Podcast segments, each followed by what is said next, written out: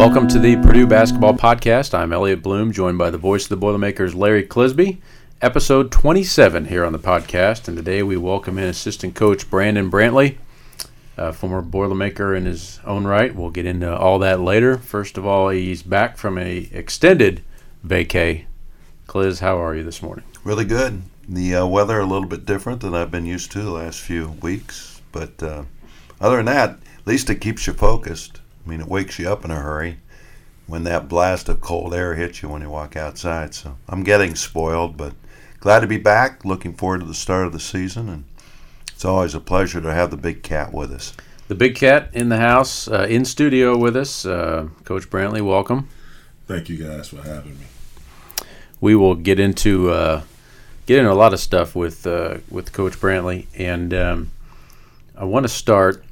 I want to start with uh, before you got to Purdue, and uh, just grew up up the road in the region, Andrean High School. talk to us a little bit about um, kind of you growing up and your and how you first got into basketball. Um, my dad.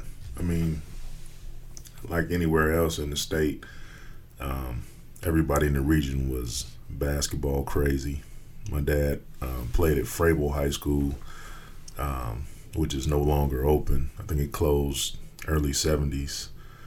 Um, but um, I was I was actually born in Gary, raised in East Chicago, and went to school in Gary all of my life. So I was back and forth between the two cities, and uh, a lot of basketball tradition. Um, as a little kid, um, wasn't interested in basketball very much. I mean, I kind of played and was around it, but um, I was like just a normal kid, wanted to ride my bike, play outside, and um, um as I got older, I think maybe when I got to middle school is when I started um, taking a serious interest um, in the game, and you know, like most kids, man, the, the national programs are always on television, so I was kind of familiar with North Carolina and um, Georgetown was actually my team.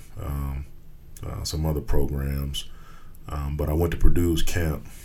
Maybe uh, uh, I went two years, fifth grade and sixth grade, and so um, I always kind of I liked Purdue, and I felt like it was my school just because I, I came down here and went to camp, and Coach Weber remembered me, and I run around Mackey and probably one of the worst campers of all time. I got the participation trophy.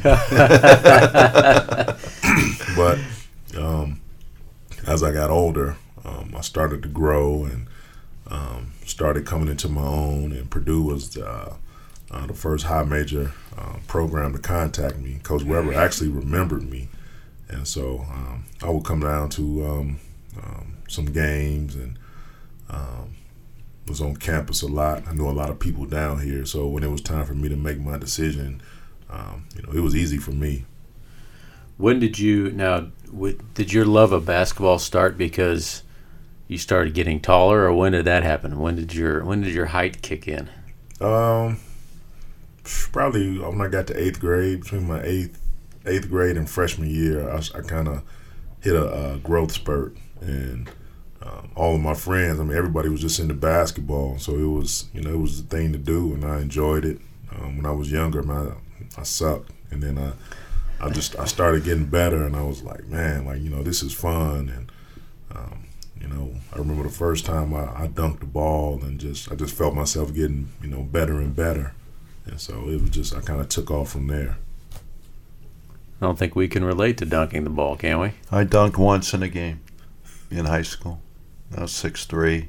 Of course, back in those days, in the mid '60s, nobody could jump or defend. But I, I and did, and the only way I could do it was I had to have stickum on my hand. so you were, so you and were I like actually that. got a picture. I got a picture of. It. I mean, think of that. You There's like, a picture of. That's pretty incredible. So yeah. you were like that pitcher that had the Vaseline under his hat and his oh, and yeah. the you know, I was nail che- board under I in his cheating. back pocket. Well, I don't think it was illegal. I mean, but that's the only way I could do it. But I do have a picture of it, which is really cool. I'll show it to you guys sometimes because I know you're both really interested. well, when we start our podcast website, that will be prominently displayed. Oh, absolutely, yeah. So, uh, so go through uh, Brandon your your high school time at uh, Andrean, um, and then just your recruitment. You kind of hinted on a little bit a, a, relationship with Coach Weber. When did Coach Keady start entering the mix? Um, he would um he would call me. Um, um, let me see. It was after my sophomore year. Um, they used to have a regional camp in uh, up in Rensselaer at St. Joe's called BC, and um, that's where Coach Weber watched me play. Um, I thought I did okay, um, and and that's when it, it really kind of took off, and that's when uh, Coach Weber called me, and I think I would start. I went to a bunch of games my junior year, and um, um, got to know Coach Keady. I know he would, he called me a bunch that year. Uh, came up to uh, some practices. I don't think he came to a game. uh, and then, of course, um, going into my senior year, um, is um, boy, he probably called me once or twice a week and came up for a home visit. Um, came to some practices. Um, so, what'd you think of that dude first time when you ran into Coach Keady? I liked him, man. Coach was intense. Um, yeah, he was intense. Bob Knight was a guy like I was like, boy, I don't know if I could do this one. You know, he was. I couldn't. I couldn't like really figure him out, and it just it, seemed like it, it was it, it would be a really tough time for a guy like me at least. But I like Coach because he was. Um, he was like he was fun to be around, but you know he was also intense. You know I knew he wasn't a pushover. I knew it was going to be tough as well. Um, but like off the court, you know he was it was just something about him that that I really liked. Well, you end up committing to Purdue, and then you're part of some of the glory years of Purdue basketball. Um, three straight outright Big Ten championships 94, 95, 96, uh, a feat that hadn't been done since the 1960, 61, 62 Ohio State Buckeye team. Right. Jerry Lucas, Havlicek, that group. Yeah, a group that uh, Cliz was is familiar with, teams that he grew up um, rooting for. And you come in and and uh, like I said, kind of the glory years. Um, did you have a sense? I guess once you committed to Purdue, that big things were on the horizon, or were you just worried about your own self and getting to Purdue and all that stuff? I wanted to. Um, I wanted to win because you know you when we got here.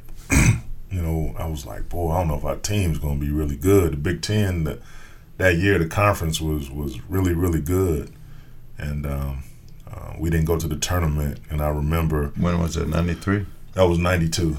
And I remember oh, um, Herb Dove was my roommate, and we were sitting in the dorm room after the season. We were watching the tournament on CBS, and it, and we were just like, I don't think we said it, but it was like, boy, this sucks, man. We're sitting here watching, yeah, yeah. you know, especially teams that you went up against, and was, you know, they're and they're playing, and you know, it, you know, during the tournament, um, when you're on that stage, everybody gets the attention, and you know, we're just sitting back, just like, man, I didn't sign up for this, you know. And um, I redshirted the next year, and um, it was the first year Glenn came in. Uh, we got to the tournament, but we lost to uh, Rhode Island in the first round, and yeah, Wake um, Forest. Boy, coach was pissed off after that, and I remember um, the whole summer, man. He made everybody. We had to get up at about six in the morning and work out.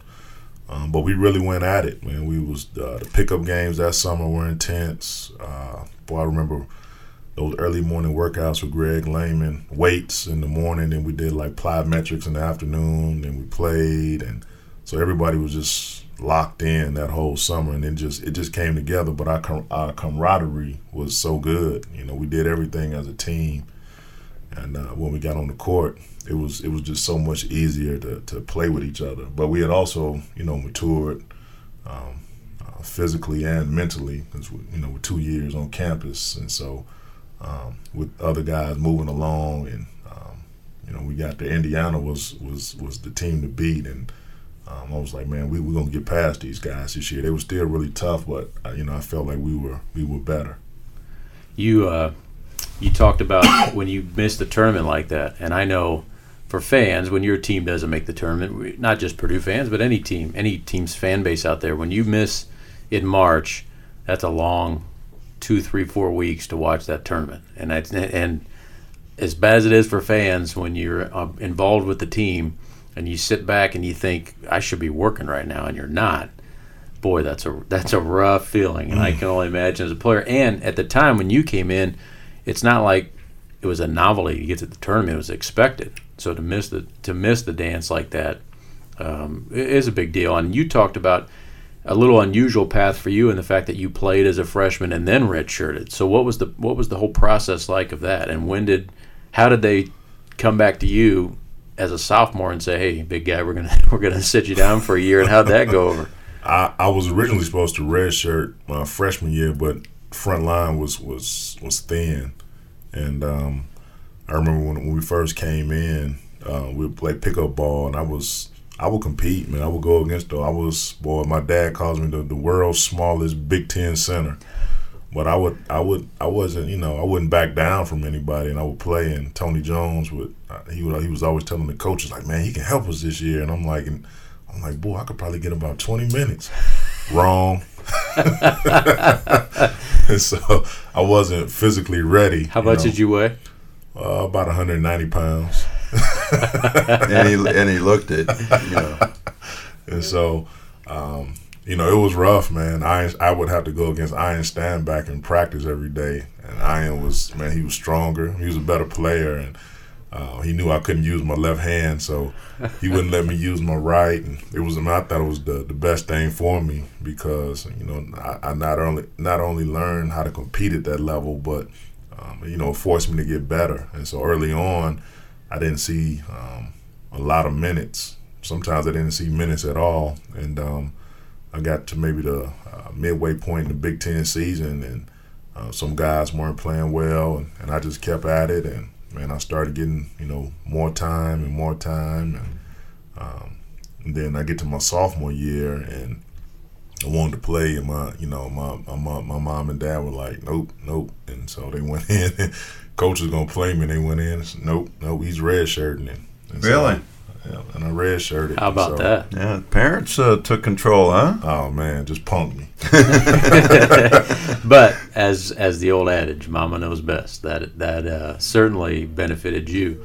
But think about how unusual that is. You know, we're oh, in an age now, and and you know this when you re, as you recruit kids, everybody wants to come in and play right away, and the thought of coming in and developing and redshirting really doesn't enter anybody's mind, especially in the recruiting process. Very rarely do you see a kid that you say, you know what, we want to take you, but this is what we envision. We envision you redshirting and then being really good down the road. That's those days are over. Oh man, every everybody's an NBA player now. You know, oh, yeah. right. And, and the parent I, I, and the parents buy in. Mm-hmm. And I for kinda, the most part, I kind of knew. I was like, boy, I, I do. I got to get stronger. And it was it was one of the benefits of of being around a guy like Big Dog because he was so good. And it was like, boy, you know, like if I could just be half as good as him, I think I'd be okay. How know? far you have to go, right? you know, and, and I and I think like sometimes I don't know if it's just this culture, but everybody just feels like you know, yeah, I'm getting to the league, and you know, I, I never thought that. You know, it was my dream to to be an NBA player, but I knew like just by being around him, I'm like, you know, man, like, well, I got to get going, man. I got to get stronger. I got to get better, and so. so 93, 94 would be your redshirt sophomore year. Um, you guys kind of, and as you mentioned, the Big Ten in those days loaded. Oh yeah. Uh, I mean, Payne always talks about it. Yeah, and he, and yeah, think about that. We talk about that a lot as we look in. You know, we, we may be on the road going over to Columbus or up to Ann Arbor, and you talk about you know the Fab Five. You know, Jimmy oh. Jackson's teams, you know, Michael Finley, Wisconsin, Shawn Respert at Michigan State, all the, the, Iowa teams that you know were oh, so good, yeah. Acie Earl and all those guys, yeah. just loaded around the league.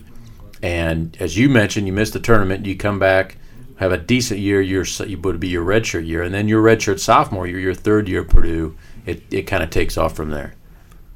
Glenn, first of all, you know Glenn and Cuonzo just they got to be better. They were at the at the point where they were two of the best players in the league. Glenn was undoubtedly the best player in the league, and so you know when you got a guy like that on your team, you got a chance to win any game. You know he was he was just that good, and um, uh, but we had like we had a good team. Porter Roberts was man he was he was just a tough competitor. You know never backed down, played with a chip on his shoulder, had a had a motor. Um, Zoe, Zoe was just tough. He he was uh, definitely our leader in the locker room and, and on the court. Uh, and everybody else just we just we just kind of you know fell in and, and, and played our roles. So I think one of the interesting things about that those teams and that particular team in '94 is that I've often discussed this with people is that uh, Cuonzo and Glenn had a, uh, a swagger that you rarely see. I mean, you see it, but not at Purdue, really, be honest with you, over the years. And that team had, I mean, those two guys, and I used to always just marvel, and I've, I've said this a lot of times in speeches.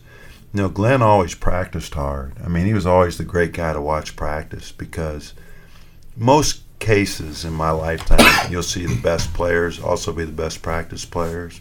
I guess there's a reason that they're good. Right. And uh, but those guys had that swagger about them. And then Cuonzo, of course, kept it when when Glenn left. I mean, Cuonzo was always that way. So, and that was that was that was really special. That was a little bit different. And some people call it cockiness. Other people call it, you know, you're too confident. Oh, I don't like you guys for doing that. But the fact is that I think it means something. I, I really do. What do you think? So uh, he he he was that guy. You know, Glenn. Um, Glenn just played hard. You know, his, I mean, his game was just, I mean, it was yeah. unbelievable. But Zoe was the guy that um, he's hitting threes and he blowing kisses at everybody, and, and, just you know, he was a showman, man. He yeah, was, he was. he was. He was a, a, fun guy to watch. You know, not an athletic bone in his body, but man, he just played hard, and, and you, you watched him overcome, you know, so much stuff, and um, and he, you know, he was, you know, he taught me how to work on my game. You know, when coming up, you know, I thought working on your game was, you know, going to the park and playing all day, and you know, going and trying trying to find some older guys to go up against. You know, that's that was, you know, people were like, that's how you get better. You play against older guys, and, um, and then when I got here, he was like, no, you, you got to get in the gym. You got to work on your shot. You know, when nobody's around, you got to work on your ball handling, and and um, and so I would go in and and, and work with him, and you know he, he kind of taught me um, uh, how to do it. And so it was you know it was I was happy for him because when he came in, he wasn't a great shooter. In his oh, last two years, man, he was just a, a flamethrower. Yeah, that was well documented. Man, I'll never, I'll never forget that game later in in '95 when when he went to Michigan State and was throwing those darts up again. I mean, I mean, it was beautiful. And the same thing, you know, he'd hit one and come back, give the old kiss sigh. I mean, it was great. He he was he was really something. He got me dunked on in the tournament because Alabama. Hit a three, and I mean, he's back there celebrating and you know doing his thing. And and, and, and Alabama, I believe, had about three NBA players on that team. So you know they getting that ball out and they, and they coming hard, man. I'm like, what is this dude doing? Like it's three of them coming, man. I get dunked on. I'm just boy, I, I, still remind them to this day. Tell us about the night of, uh, and I, I, it was an afternoon game, I believe, when we played Illinois last game senior year. Here at home, Glenn put 49 on them, and uh, the longtime sports writer over there at uh, Champaign, Loren Tate. Loren Tate. And I'm sitting, or I saw him after the game or something. He said he's the best I've ever seen in this league. I said better than Magic. He said yeah, better than Magic, which I would you know, I would, in my own opinion, I, I would put Magic one and maybe Glenn second. But I mean, that's how good he was. And uh, and that 49 was that was that was really something. Remember that day? And he did have he did have a chance. I think he traveled late in the game. It might have been with about a minute to go. He, he might have walked with a ball or something. I thought he was going to hit plus 50, but I just I remember. Um, you know, the night before, man, we were just we were excited. You know, it was like, man, we, we really got a chance to, you know, win a ring, and you know, you thinking back to when we first came in, and you know, we rock bottom, you know, and um, then all of a sudden we got a chance to win, and so you know, I remember I went to bed and boy, I got a a solid eight plus hours of sleep, and he was a night owl, so he'd be up, and it was I believe it was noon tip on CBS, and so uh, with my eight plus hours of sleep and getting up and eating a good breakfast, I got zero, and you know he probably got about four or five hours and got forty nine. yeah, and you, and you, got that good breakfast that Coach Keady later in life uh, preached so much. Got to have a good breakfast.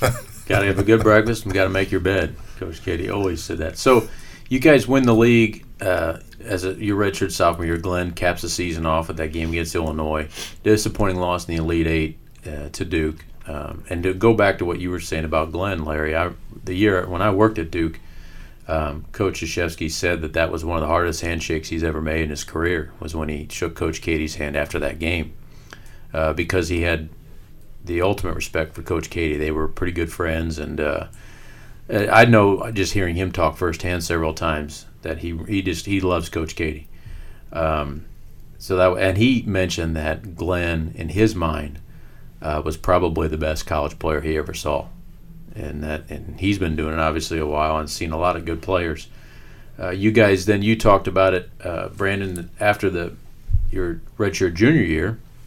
Uh, you win the Big Ten again. Zoe's the leader of that team, back to back Big Ten championships. I think one of the one of the coolest teams ever in the history of Purdue basketball is your senior year team. Um, a team that had six guys as seniors yes, you were back to back defending Big Ten champs, but going into your senior year, nobody in the league put you guys toward the top of the preseason polls. I, I just remember we were pissed off because I think they had Iowa um, as the preseason favorite. We like Iowa, like what have they done? You know, and so um, we we actually opened up the Big Ten season versus uh, Iowa. It was a, a ESPN game, and we just kicked the crap out of them dudes. We, we like, boy, they just they just don't know what they got coming tonight, and we just steamrolled them. Like, yeah, okay, pick Iowa again. so and, and, that's what that's what made that team so cool was that you guys maybe, uh, sorry to break this to you, but probably lacked the star power. Um, but you had six guys, and you think about that six guys mathematically. One of you is coming off the bench, and uh, yet you guys, I think, it was the ultimate team in the fact that it didn't matter who went out each night and did what. You guys were there to win games. And I know fans, when you say that, sometimes they kind of scratch their head. It's not always like that. You're talking about 18 to 22 year old young men. There's egos involved. There's individual dreams involved. It is hard to get to for a team to be all in like that, but you guys epitomize that. Yeah, it was. Um, you know, with the exception of Roy, you know, everybody else had, had been there, you know, their entire career. So um, we knew what it was about, but we also had two really talented sophomores and in, in Brad Miller and uh, Chad Austin, and they were they were also unselfish, uh, really talented, but you know they were fun to play with, easy to get along. So. Um, you know, we didn't have any any any any problems on that team. You know, Brian Cardinal was a red shirt freshman. Um, but he but he went hard in practice, you know, so it wasn't you know, he wasn't taking any days off. So it was, you know, it was it was a, oh, I can pretty remember, good group. I can remember having the discussion with Brian during the season about, you know, when the season first started and he said, "Man, I he'd say, "Man, I don't I, I don't, I don't really deserve to be here." He said, "I can't play with these guys. I mean, these guys are way over my league." I can, and I used to always tell him, you know, just play, man. I mean, what do you? I mean, you're here. You're not going home. So, but he was, man, he was so totally impressed by playing with those veteran players like that. Of course, he was he was redshirting, right? I think. Yeah. Or no? Yeah, Right. yeah, Yeah. he did. His Well, as, as Coach Painter always says, I got the right guys in the room. Like you wouldn't be here if we didn't think you could play. You think we're in the business of recruiting bad ball players? Like we like our jobs. We want to keep our jobs. I think I think though, and and Brandon, you know, now as a coach and recruiting players, I, I think the most, I think the two most overlooked things about this idea that people have talent. First thing is that, that talent. When someone says they have talent, they don't include the mental part of the game. I, I just always think that that's eliminated. Um, oh, he can jump, he can shoot, he can uh, dunk, he can he can defend, he can move laterally, he can do this. But can he think? I mean, a lot of times people don't. The game that they play, they don't really understand the game, and uh, that always bothers me a little bit because I think that should be in the talent assessment. Does he understand the game? And the other thing is, so many of these teams, the, the idea of uh, teamwork, or what we call team chemistry, I guess nowadays, so much of it is missing because that's a hard thing to get. It's hard to get, you know, 12, 13 guys all on the same page. We've been able to get that here the last few years. uh, preceding that for a few years we didn't have that and, and, and you can see the contrast but that's but that's so people don't talk about that a whole lot sometimes you just think well we put five high school all americans together on a team and Right. we're going to automatically win the national championship and it's calipari has shown he's done it once right Right. He's Right. done it once, and he's had best talent in the country every year, right? So, I mean, it's not so easy, is it? No, it is not. No, it is Because not. when you're dealing with people's frailties or with their mental makeup, it's really hard to just Well, keep it together. I think sometimes you look back on teams that maybe didn't have success at the college level, and then you go back and look at a roster and you say they had three NBA guys. You know, it might be a ten-year look back, and these guys, these players who maybe were relatively unknown at the time, are now in the NBA. And you think, boy, Team X had three guys that are good NBA guys. So they're not like bench warmers. Yeah, Illinois yet- would come, yet- Illinois would come to mention back in those days. I mean, Illinois would be a team that would come to mention a lot, and Iowa and Iowa would be another one.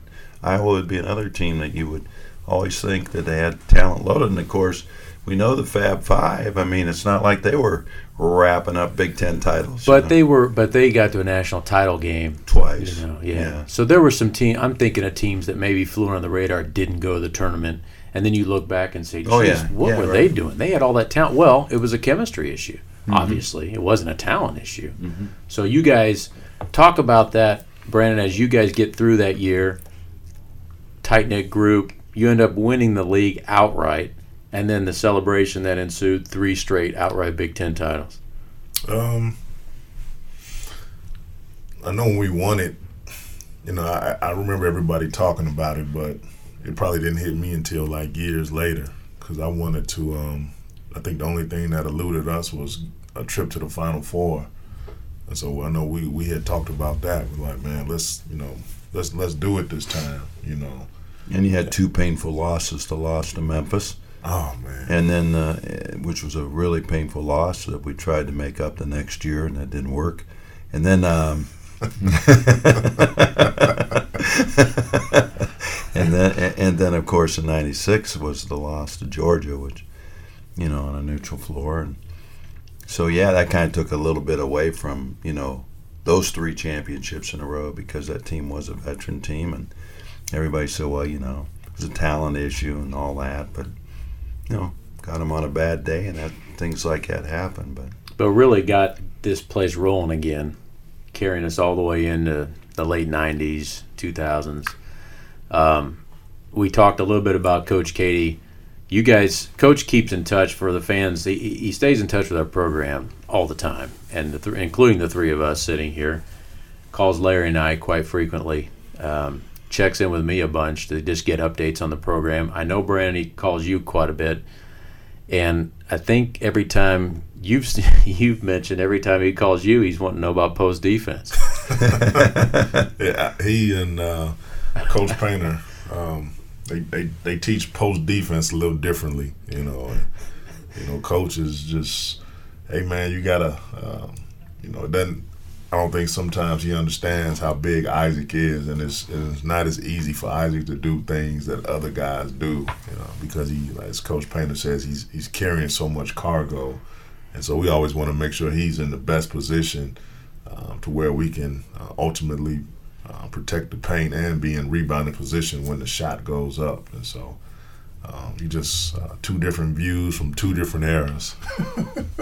So I want before we get on to your post Purdue career, and then I want to get talk about your now as a coach. Um, and for the fans, a little background here.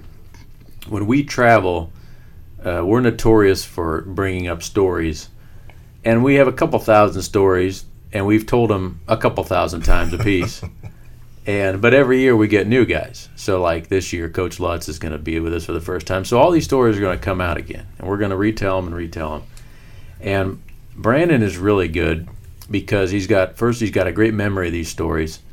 Um, he was around for all these great teams, and he's got he's just got some some really good go-to stories. I'm I want you to talk about the one after the Michigan loss, and when Coach Keady went around the room and basically got every guy. And I want him to, I want, us, I want you to set the scene and then get to the part where he gets to you. So I think we, we, we actually have a chance to to win the ball game, um, and maybe um, I can't remember the exact play, but I'm sure it was uh, something to do with getting the ball to Glenn. Well, you know, Michigan's not stupid. They're like, man, let's, you know, if I if I was Steve Fisher, I'm I'm absolutely saying, let's let's keep the ball out of you know Cuonzo's hands. Let's make somebody else beat us. And so that's exactly what they did. Glenn couldn't get the catch. Uh, Ian Stanback ends up getting the ball. He takes the last second shot. Um, he misses. You know, ball game. You know, so it's as you can imagine, it's a, a disappointing loss for us all. And so uh, we're running back to the locker room and. One of the Michigan guys just, you know, he run past coach and they're like, "Nice tie, Gene," you know, and I'm like, "Oh man, they that just set him off, man." So he gets in the locker room, takes his jacket off, man, and just you know proceeds to rip everybody individually. You know, so I'm kind of sitting in the middle, and he's just you know going at guys, and I'm just like. What is he gonna say about me? Like, so, so on the one hand, I'm I'm kind of listening, like, dang, you know, man, coach just just ripped this dude, you know. I'm just like, well, I'm about three spots away, you know. So, you know, he gets the Ian Stanback, and he's like, isn't that fitting? Ian Stanback takes the last shot of the game. Laziest guy in the program's history. Just, I'm just like, wow, you know. And so he gets to me, and I'm just like, oh my goodness. And he says, and Brandon, Brandon doesn't want to play center. He wants to play forward so he can shoot threes and he can dribble the ball and, and he does his little dance. And I'm just I'm just crushed like what?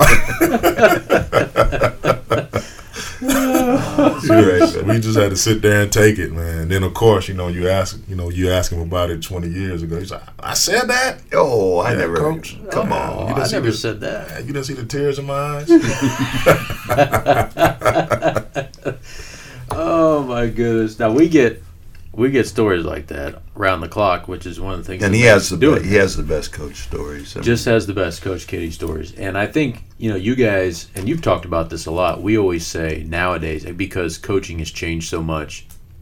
And in those days, you could get on guys like Coach Keady did, and you guys took it and, took and then took it as a challenge and went out and did something about it. And those days, I think everybody would agree, are long gone. You, you can't coach that way anymore. Uh, the way, um, for whatever reason, I'm, I don't, we don't need to dissect that, but for whatever reason, society's changed the days of coaching in that style uh, are extinct. Um, and we often say, with our team or with guys that are just playing nowadays, could he play for Coach Keady? And and we'll ask that question, and that that list gets smaller and smaller every year of guys who could take that kind of coaching. Um, but you guys not only took it, but I mean the the especially the guys you played with um, the respect and the love you guys have for Coach Keady, even though there are times when you probably felt about an inch tall, um, it's always it's always there's always a respect level there. Uh, absolutely. I think um, like nobody walked away and thought coach was vicious or you know he was hateful. You know it was that was just our generation. You know we you know we were just uh, you know we kind of expected it. You know I knew what I was getting into when I came to Purdue. Um, my first first time ever playing AU, I was a uh, I was a freshman in high school and. Um, uh, we actually practiced at uh, Gary Tolleston, which used to be a high school, and then later on was a uh, um, converted into a middle school. And um, Glenn, that was the first time Glenn and I had met. We were teammates, and um, our AAU coach would, um, you know, would punch us, kick us, throw stuff at us. Just, you know, everybody's parents would be sitting in the gym, man, and you know, I'm first time I looked at my dad. What, what you looking over there for? Like, wow, like you, you can step in anytime and save me, man. You know, but um, never, never once did I walk out and, and uh, I didn't think he was vicious. You know, I still, uh, we still talk to this day. You know, great man. I thank him because, um, you know, I know he cared about me. He pushed me. You know, that was just that was his way. You know, um, we we we always have debates, um, and and I tell people when they uh, when they you know they they find out I'm from Gary, Indiana, and um, Uh, we talk about you know Michael Jackson is the, the most famous citizen you know from from Gary, and they man his dad is crazy. And I said, no, it's just the way dads were back then. You know, he was a hard working man and went to a steel mill every day, and you know he's got um, uh, I think he has six boys, and you know you got in trouble, um, you got your ass spanked. that's that's how things were handled. You know, that's how coaches handle things, and now um, it's different, and so.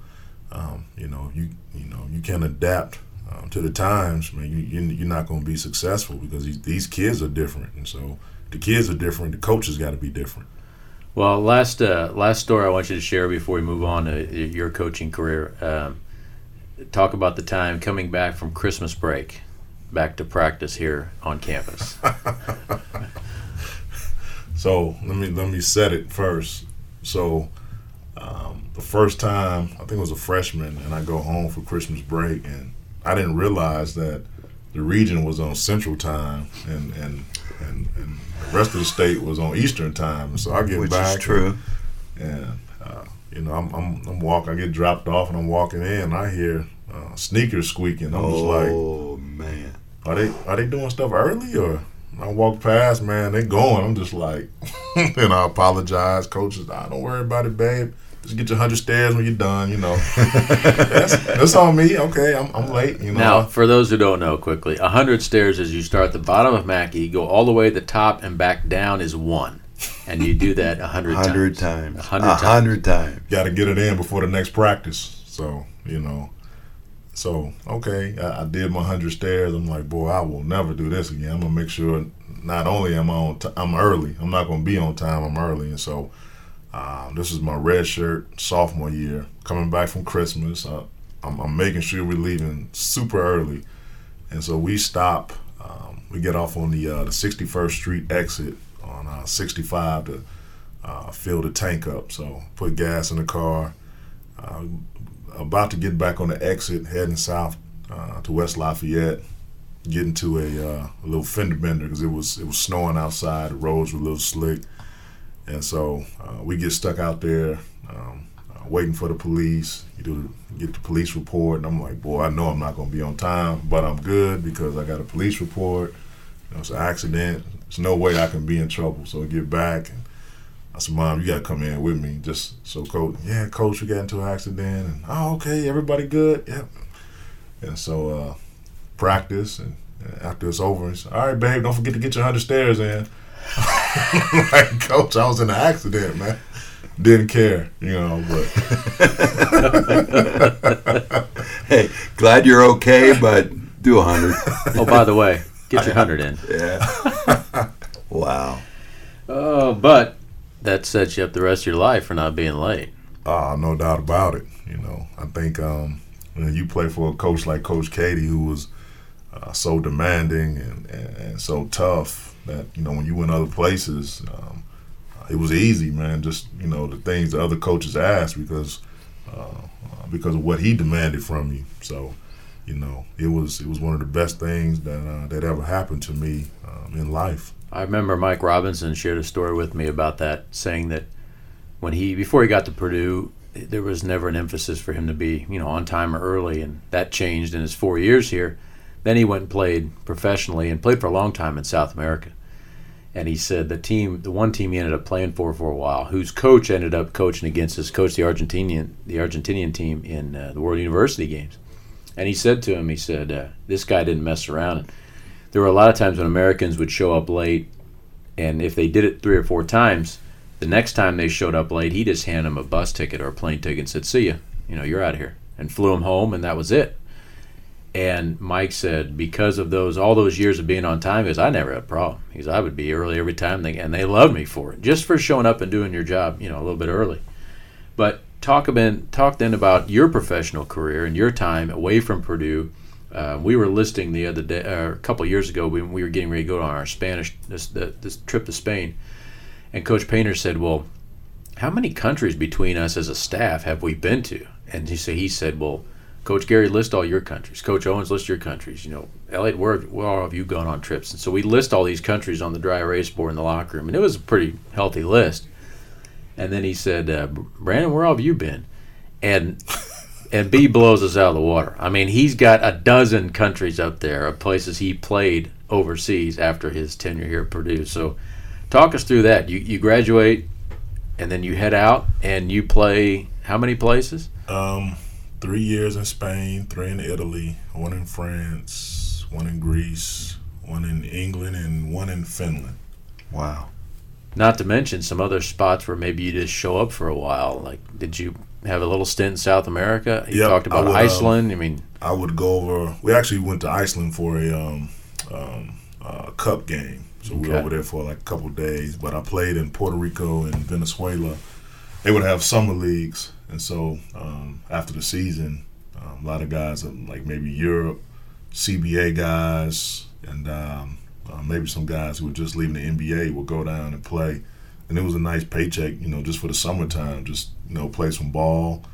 Um, wasn't it, it was a really good league. You know, it was, it was real really cutthroat, but it was it was good basketball. And so um, when I got the call, I was like, yeah, I go down. You know, it was and I was like, you know, I had just finished playing in England, so I was like, man, I don't want to. I don't want to play too long I want my legs. And I said, man, maybe I'll stay for a month and just, you know, get a check, come back home. Ended up staying two and a half months. so it was um it was beautiful country, man. It was you know not as they got a lot of turmoil going on over there right now, but um, I, I enjoyed it, man. It was you know everything that um, I was able to be taught by Coach Keady. You know, served me well over there. You know, I was a guy that would um, get to the gym early, know, stretch, get shots up, get going before everybody got there, and um, you know that's that's probably how I kept my job. You know, I um, I had never been cut, only only been cut once, and I, I asked to be cut because it wasn't a um, a good organization, but. Um, I just I just learned how to get on people's good sides by you know just the, the, the things that I was taught at Purdue. You know, being being on time, working hard. You know, busting your butt on defense, uh, being efficient on offense. Um, just just all the little things. You know, I would still. Um, Coach was big on uh, warm ups, um, as Coach Painter is. Um, you know, in the layup line, you run, you sprint back, and you touch half court.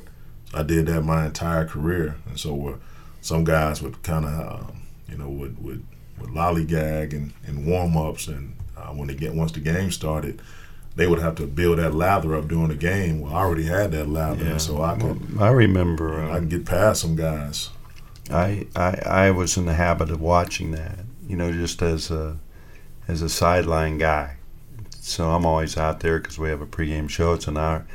I used to call it the longest pregame show in history, but but we're still at an hour. But so I always watch people warm up. And I knew Coach Keady's habits, and so I and I would always judge that if a guy would come back and touch the half court line, he was taking the game seriously, and if a guy didn't, then I'd wonder, hey, you know, what's going on here? You'd be amazed at the correlation with that.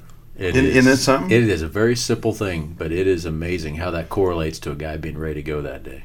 Coach, really is. Coach would have a manager out there doing the warm ups, and, and they would count, you know, how many missed layups, and you had to run like the next day, even if we won the ball game. yeah, that's that's amazing. you know, and then you know, as a, as a young kid, you're like, man, what, man, why is he doing that? And then all, then you you grow up a little bit, and and and now I'm on the other side, and it's like, yeah, I absolutely see what he was doing. You know, it's you know who's focused and who's not. You know, how focused are you if you you know if you if you if you're missing a ton of layups in the warm up line, you're missing them with no defense. What are you gonna do when when the defense is? Yeah, I mean, I remember when he when he retired, and I and I requested to MC his last event because I wanted to talk a little bit about those things that who he influences.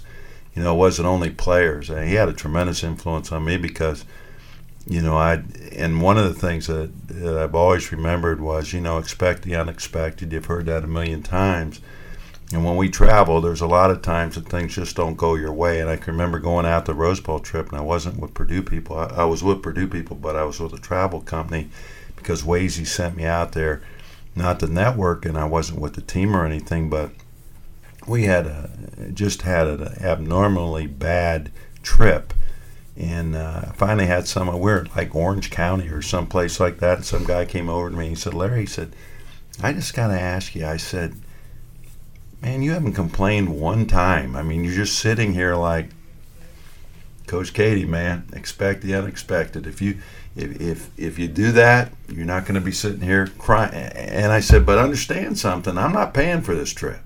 You know, you are. Right. So I, I can understand people complaining, but I'm not paying and I'm not complaining. Right. you know Roll what I with the punches. Yeah. So Brandon, what- now that at, on the other side, like you mentioned, coaching, um, you know, we've been very fortunate, and, and your situation as you entered Purdue, very similar to when you joined the staff five years ago. Um, some road bumps early on um, in your tenure here as an assistant coach, and then to see it come full circle and to win the Big Ten last year. I mean, gratifying for all of us, but it had to be especially gratifying for you and to kind of see, as you talked about, the culture return and, and the and the group we have now. They're just so fun to be around and coach every day. I was, um, you know, my first year as a college assistant, and and and not only am I am I an assistant, but high major, and so you know, I don't know what's going on. I'm just like every day, I'm just I'm struggling to keep my head above water, trying to learn from these guys, and you know, just trying to do whatever. Um, but you know, uh, like last summer, I just I sat back and reflected, and uh, was just you know it was incredible what what Coach Painter did because um, you know that that first year, man, it was tough, you know, and Clears talked about it earlier um, on his podcast about you know you know talent, you know, but the the mental part of it, and you know we you know we didn't lack for any talent, you know we we were we were really talented, but you know we had some guys who you know for whatever reason uh, weren't locked in, weren't about winning, um, didn't know how to play the right way, and some of that could be chalked up to you know the youth, but um, you know some of them man they were just they were just a little different, you know, and um, man, we we you know Coach Painter uh, made the necessary changes, and uh, we bring in um, uh, freshman class. You know these guys are the seniors now, and um, just completely turned it around. And you know it taught me you know taught me a lot because I, I remember um, I was on the road one time. This is before I got to Purdue and I would um, sometimes I would meet Zoe and um, and Coach Painter out on the road and I would just watch guys with them and we talk ball. And there was a guy I was like boy this guy's talented. And I remember coach was like uh you know I don't know if he can you know I don't know if he can you know play at our level. And I'm just like this dude got like a 35 inch vertical leap He's fast and and just goes to show you you know how he was how he was looking at it. And and you know I was just caught up in the physical aspect. And you know obviously man he probably been watching this kid watching how he interacted uh, with his teammates how he handled coaching his body language and um, so that's that's one of the big things that you know I, I've learned from coach man he's um, you like a guy you go get that data get everything that you can and, and and and look it over you know not once not twice you just you know you just you just keep at it and uh, man, he's he's one of the best at doing that. Talk about too. You you work with the bigs every day in practice on the court. Uh, we've obviously had a really good run of bigs here. Um, that has to be enjoyable for you. Uh, not only the time you interact with them here, but then they've gone on to some big things. The most recent, obviously, be with Biggie getting drafted last year. Uh, we had a chance to go down as a team and watch him play when the Portland played at Indiana a couple weeks ago. So, talk about your interaction with our big guys. Um, you know, for the I, I tell people, I said, man, this, you know, you don't have to. I don't think you have to do a lot with with AJ Hammons and Isaac and and and uh, Biggie because I mean they just they're blessed with tremendous size and ability, and uh, you know we we do our part. You know, uh, the big thing is uh, just getting those guys to play hard. You know, with with Caleb, you didn't have to say anything. He was he was motivated and you know he just he wanted it so bad, and so coach did a great job with him. So, um, like the the little things, the details, uh, getting him to you know believe in what we were doing. Um, AJ and, and, and Isaac maybe a little bit more work as far as um, going hard each and every time you step on the floor and um, you know some other things, but. Um, you know, we were just really blessed to, you know, be able to get those three guys um, and, and, and, and have the best front line in uh, college basketball um, uh, for a couple of seasons. I mean, it was just just so big and hard to handle. Um, you know, I would sit back um, some practices and just watch those guys go at it. Like, boy, this is like, man, this is this is major, man. Yeah, there's some epic battles on that end of the floor, especially when we split the team up and guards on one end, big guys on the other. And I know sometimes you're in there mixing it up with them, and uh, that's a testament to how well you stayed in shape because you go out there and compete with those guys from time to time in certain drills. And uh, I know that that probably keeps you young when you're in there banging with. You may not feel like it at the end of the night, but but it keeps you young. You know, so with a guy like AJ sometimes, because he man he would march to the beat of his own drum, and um, you know when I when I got here, Coach Payne, AJ ready to go, and I'm just like, boy, like you know you you could tell when he walked in the locker room, like, okay, yeah, this this guy's we we in business tonight, man. He's ready to go, and sometimes he walk in with that hood on, it's like, oh my goodness, we're in trouble. Rolling the dice. and so I was just like, I gotta find a way to try to get them going. And so I would get out there and I put the pads on, and you know I would hit them, and you know sometimes he would just take it, you know, and then, so I'm just gonna keep. I'm gonna hit him harder, and I'm gonna hit him harder. I'm gonna talk about his mom. I'm gonna talk, and then you know I find that button, and you know I see in those eyes, he get that light in his eyes, and I say, "Yep, it's time for me to step out of the drill." And, and he just started killing everybody. Not, coach, coach, coach. No, mm, come on back in here, coach. You you did this. and so I had to take one for the team, you know. But um, you know, it was um, you know, I was happy to see him, you know, finally get going towards the end of his career, and and obviously um, um find a spot in the NBA. Well, it's time now for our final four questions to end this podcast with uh, Coach Brantley here. Uh, final four uh, that we conclude every episode with. Our first question is What is your go to music of choice? My go to music of choice. It depends on my mood. If, if uh, I usually listen to hip hop in the morning, so um, it could be Public Enemy, uh, it could be Ice Cube, it could be Jay Z. Um, usually when I'm when I'm leaving the office or in the evening, um, I'm gonna go with some some light jazz or some R and B. So it could be the Temptations, Earth, Wind and Fire, Isley Brothers, uh, you know. Good stuff there, Close. Oh yeah. We've had far, we've had far worse answers. I can actually relate to all those. So all those are on our on, on my playlist. A lot of them are on Cliz's, so we give you an A plus for that answer. Second question of the final four: uh, What is your favorite book, or maybe a good book recently that you've read? Uh, my favorite book is uh, by a guy named Nathan McCall. Makes me want to holler. Um, think it was written back in '94, and um, um, when I when I when I wanted to, I read it overseas, and I'm like, it just blew my mind. And so I would I would probably read it um, every year.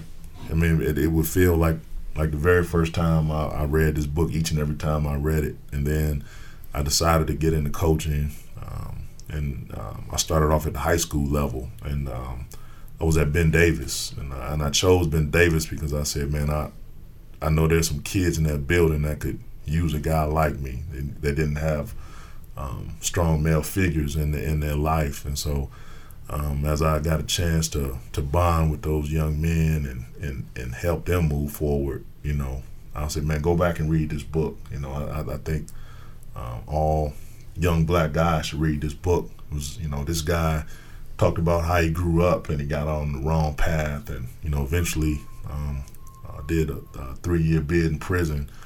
Um, but you know he got his you know when he was in there, he said, "Man, I, boy, I can't go any lower than this." And he's like, "You know, this is not me." And um, he began working in prison. Eventually, you know, he gets out, turns his life around, um, ends up uh, working for the Washington Post. Well, you know, you think about that, man. This guy's in prison, you know, years ago, and all of a sudden he's he's with uh, one of the uh, most prominent newspapers um, in the world.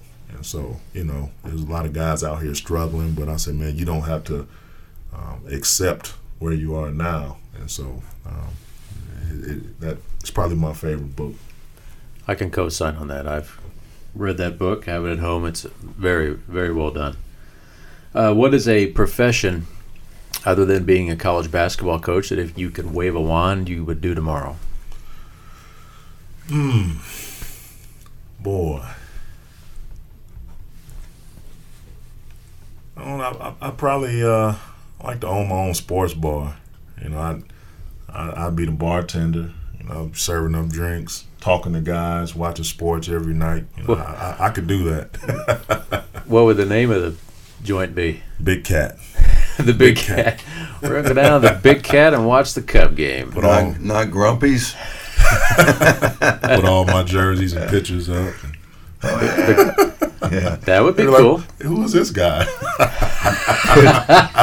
Put your rings in closed. Uh, yeah. The big down the Big Cat. I like that. The Grumpy's reference is uh, we were going to a game in Minneapolis one time. There's a bar called Grumpy's, neon flashing lights, and we go by and Coach Keady on the, was on this trip with us. We drive by the bar and Larry makes the co- no Coach Keady makes the comment that I didn't know Jim Burr owned a bar. Jim Burr, an ex uh, NCAA official, notorious for his scowl and his grumpy attitude, closes up front and turns around and goes, Jim Burr owns a bar?